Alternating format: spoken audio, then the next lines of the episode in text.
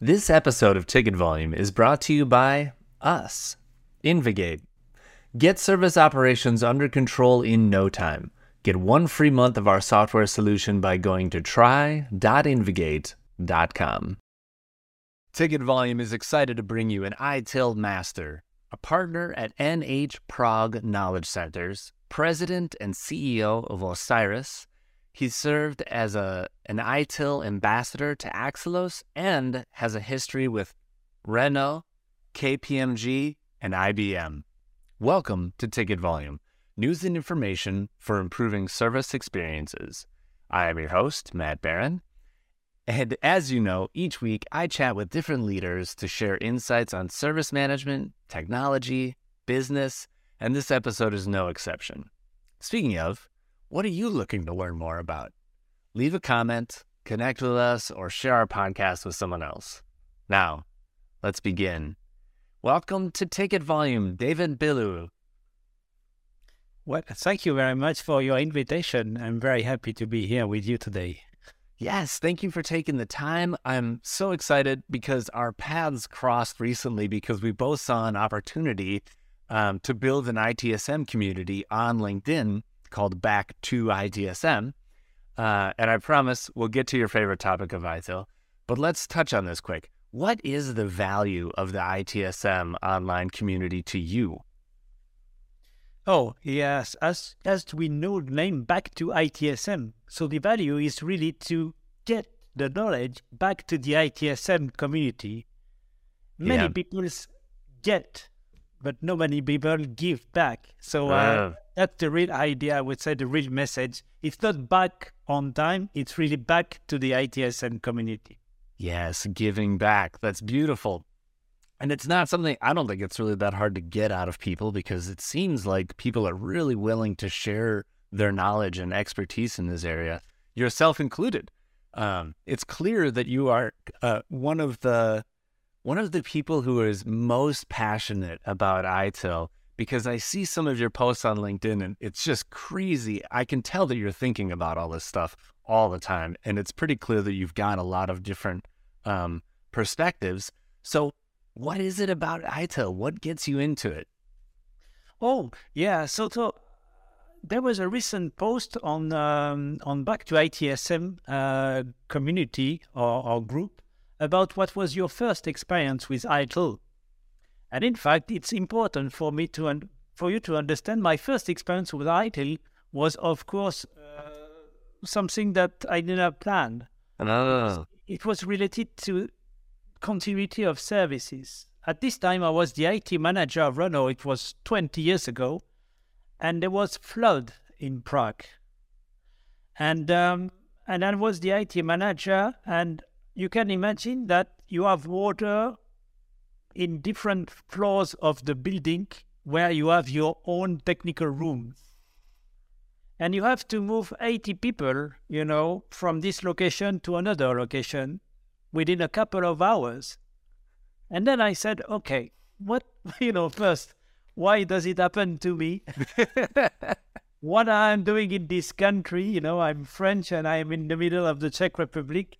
And after all this, you know, kind of uh, first reaction, you say, okay, look, I'm sure that I'm not the first guy with this kind of experience. And I started to learn about what is continuity, what is business continuity management, uh. and what is IT service continuity management. And that's what led me to ITIL. Oh my gosh! So you were you were part of a an IT group at Renault, and yeah. Literally a flood forced you into learning IT yeah, service. so if there were no flood this time in Prague, maybe I would never be here today. That's awesome. That's awesome. Yeah. So, um, one of the things that I think I don't know if I've actually seen it yet, but I would love to hear how you think um, and talk about these processes. Like, how do you see them as as tools that we can apply to things like uh, Renault and other businesses? Well, I think that the, one of the main uh, advantages of these processes is their standardization. Um, because when you, when you look at the ITSM, IT service management process, now, you know, they are standardized the last 30 years.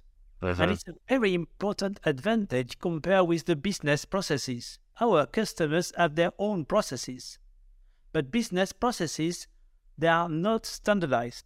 Uh-huh. Not really. On the other hand, you have a good way to standardize your IT operations, and that's a huge advantage. Yeah. I think this is the, the main stone to build a good relationship with your customer. Okay. Okay. So when you think about that, when you think about that, um, applying service management towards the business and towards those business processes, yeah. what do you think makes it easier to understand? How do you how do you help people explore the topic and learn more about it?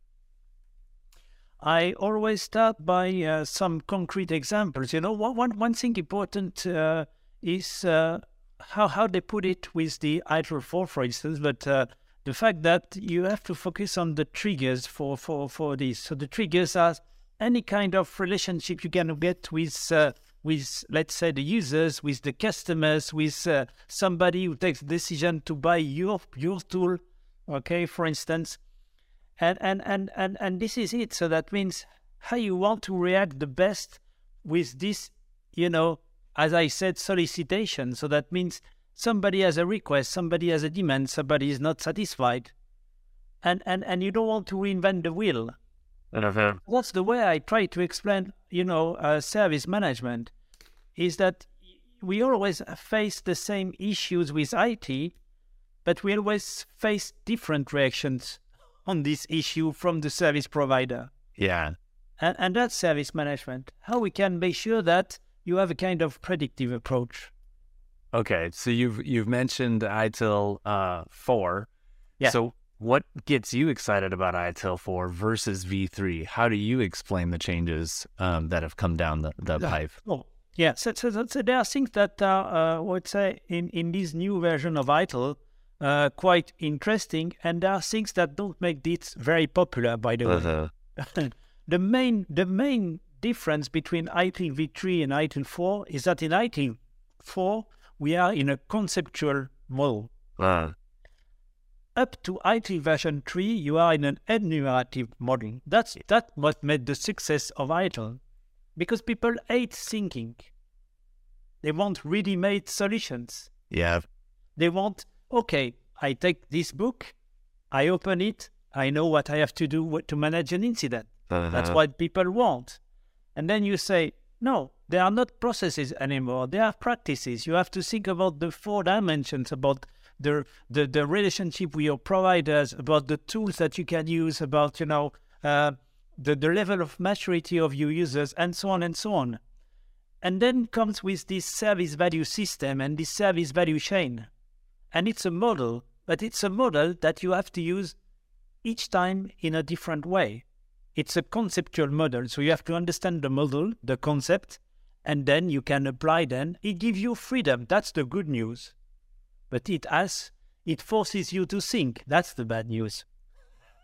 Yeah, that totally makes sense. That's such a good way of framing it. Actually, that um, that V three was very prescriptive. It was very yeah. tell me how to do my job. Yes. And yeah, V four gives you freedom um, so that you can adapt, but then also you have to work for it. You have to work to see the results and work to see it implemented. That's very fascinating to me. Um, when you think about value streams, how do you think about value streams versus processes? Oh, that's a very good question, and I think that uh, uh, I, am not sure that we will have time for to cover that uh, during the rest of the of the of our discussion because it's a very broad topic. But yes, in, in a sense, what we can say there there are a couple of things that make uh, value streams different from processes. First of all, processes are part of value streams. Uh-huh. In value stream, for instance, you you you can imagine a value stream like a real, uh, let's say, example of a cross-functional uh, set of activities. In a value stream, you know, many people talk about digital transformation, but in fact, in a value stream, you don't make any difference if you are from IT or if you are from business. Where, whereas in a process, ITSM processes are processes of the service provider, IT processes.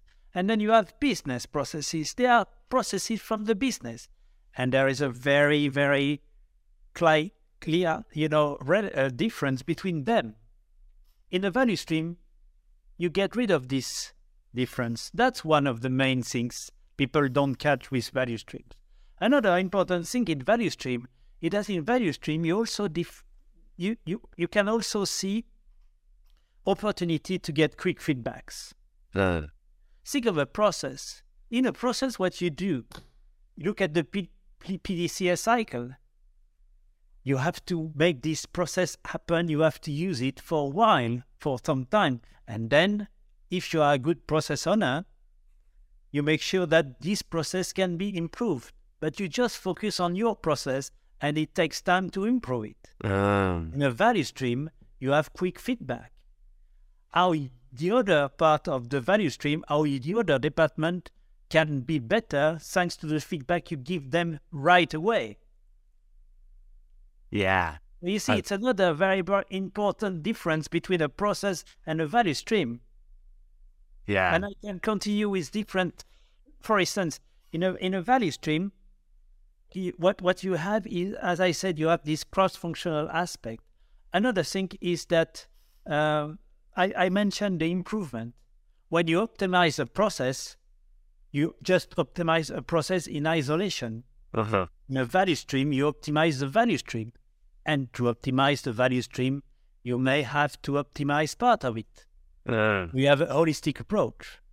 Okay. So you you think of it almost like a construct um, of processes sub processes that are below it, and it gives our it gives our teams and our companies a way to uh, a thing to get those processes together, to get those teams working together towards something greater, input output. Yeah. On the other hand, one thing also is important that makes the difference, a big difference between a value stream and a process is uh, the, I would say, um, this positioning in an organization processes are mainly, or if I talk about service management processes, they are mainly uh, focused on the operations and on the tactical level. Uh-huh. Value stream needs to be strategic. Why? Because you have to apply a kind of Pareto rules. You have a large number of solicitations of demands on services that needs to be addressed by value stream. So ideally, 20% of your value stream cover 80% of your demand. Okay. Interesting. That's a that's a that's a, a major differentiator too in in how you think yeah. about um, the sub processes, right? Yes. Because how um, incident break fix is really tied to something like uh, employee productivity, and then employee productivity is tied to revenue. Is that kind of like what you're saying that we wouldn't necessarily have these operational processes and operational metrics that they they they continue on their own but really we're looking at it from a strategic level of how is this actually uh, affecting our revenue is that what you're saying yes exactly that that that's the value stream you know in the value stream we really talk about the way you uh, you you you support these three main value stream is to support value management. Uh-huh. Processes is to support service management. I love it. It. That's it. I mean, yeah. I can say it in other words. That's it. And value management, it's about three things. It's about value delivery, value creation, and value capture. So, interesting. Uh, what what was the first one? Value delivery. In fact, when you say value delivery, it means that you deliver value. It, It is a transfer of value that is created, initiated by the, pro- the service provider to the service consumer. You deliver value through services.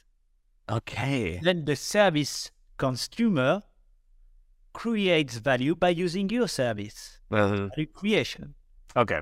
Then what people forget, the value capture is what you give back to the service provider, the fees you pay, you see, to, you know, use the service. Uh-huh. That's what uh-huh. we call the, the value capture. Because, of course, service providers don't do things for free. Yes. in general. yeah, generally. and, and and this is value management. So this is value management. This is not service management. Right. Fascinating. And, and when you think about that this way, then you understand what a value stream is really about. It's uh-huh. really about value management. Nobody, everybody sticks, talks about value, but explain value with service management. Uh-huh. You have to explain value with value management. You have to explain service with service management, but you don't have to mix it up. Yeah, they're related, but they don't necessarily need to be the exact same thing. Yeah, exactly. Ah, man, that's such a that's such a refreshing take on it.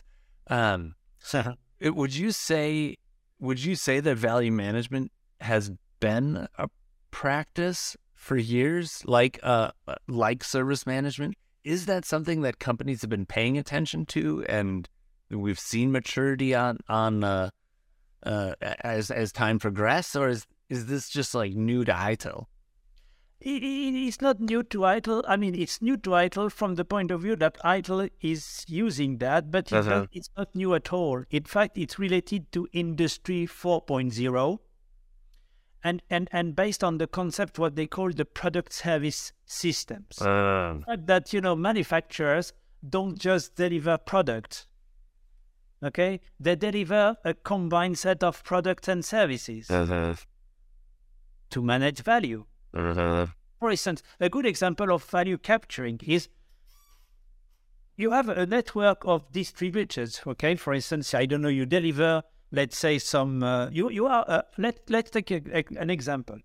You are a hardware vendor. Okay, you you you you you sell hardware, and of course you have a, a, a set of uh, distribution channels. Okay, so you have different and, and, and then then you will have you know in in your in your uh, charging system you will have to face this issue okay about having some uh, uh, finally customers maybe in some locations that are very not very interesting to cover in terms of return on investment. Uh-huh.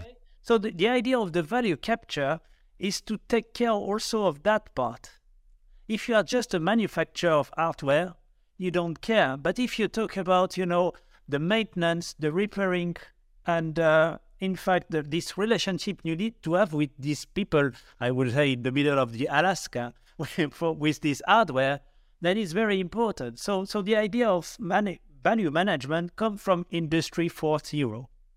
Wow. And, and it's, it's how you couple product and services. Uh-huh. And by the way, this is the way they put it together in ITIL. They said that you cannot have a service without a product. You see? Because it's we talk about PS, we talk about product service. Yeah, it's so true. It's such a it is such an interesting take. Like I know that we've always been focused on value streams. Like I know I know business been measuring this for decades, of course, because otherwise I mean that's basically how you measure your profit and loss and yeah. your revenue and like that's all the basics of business. Yes.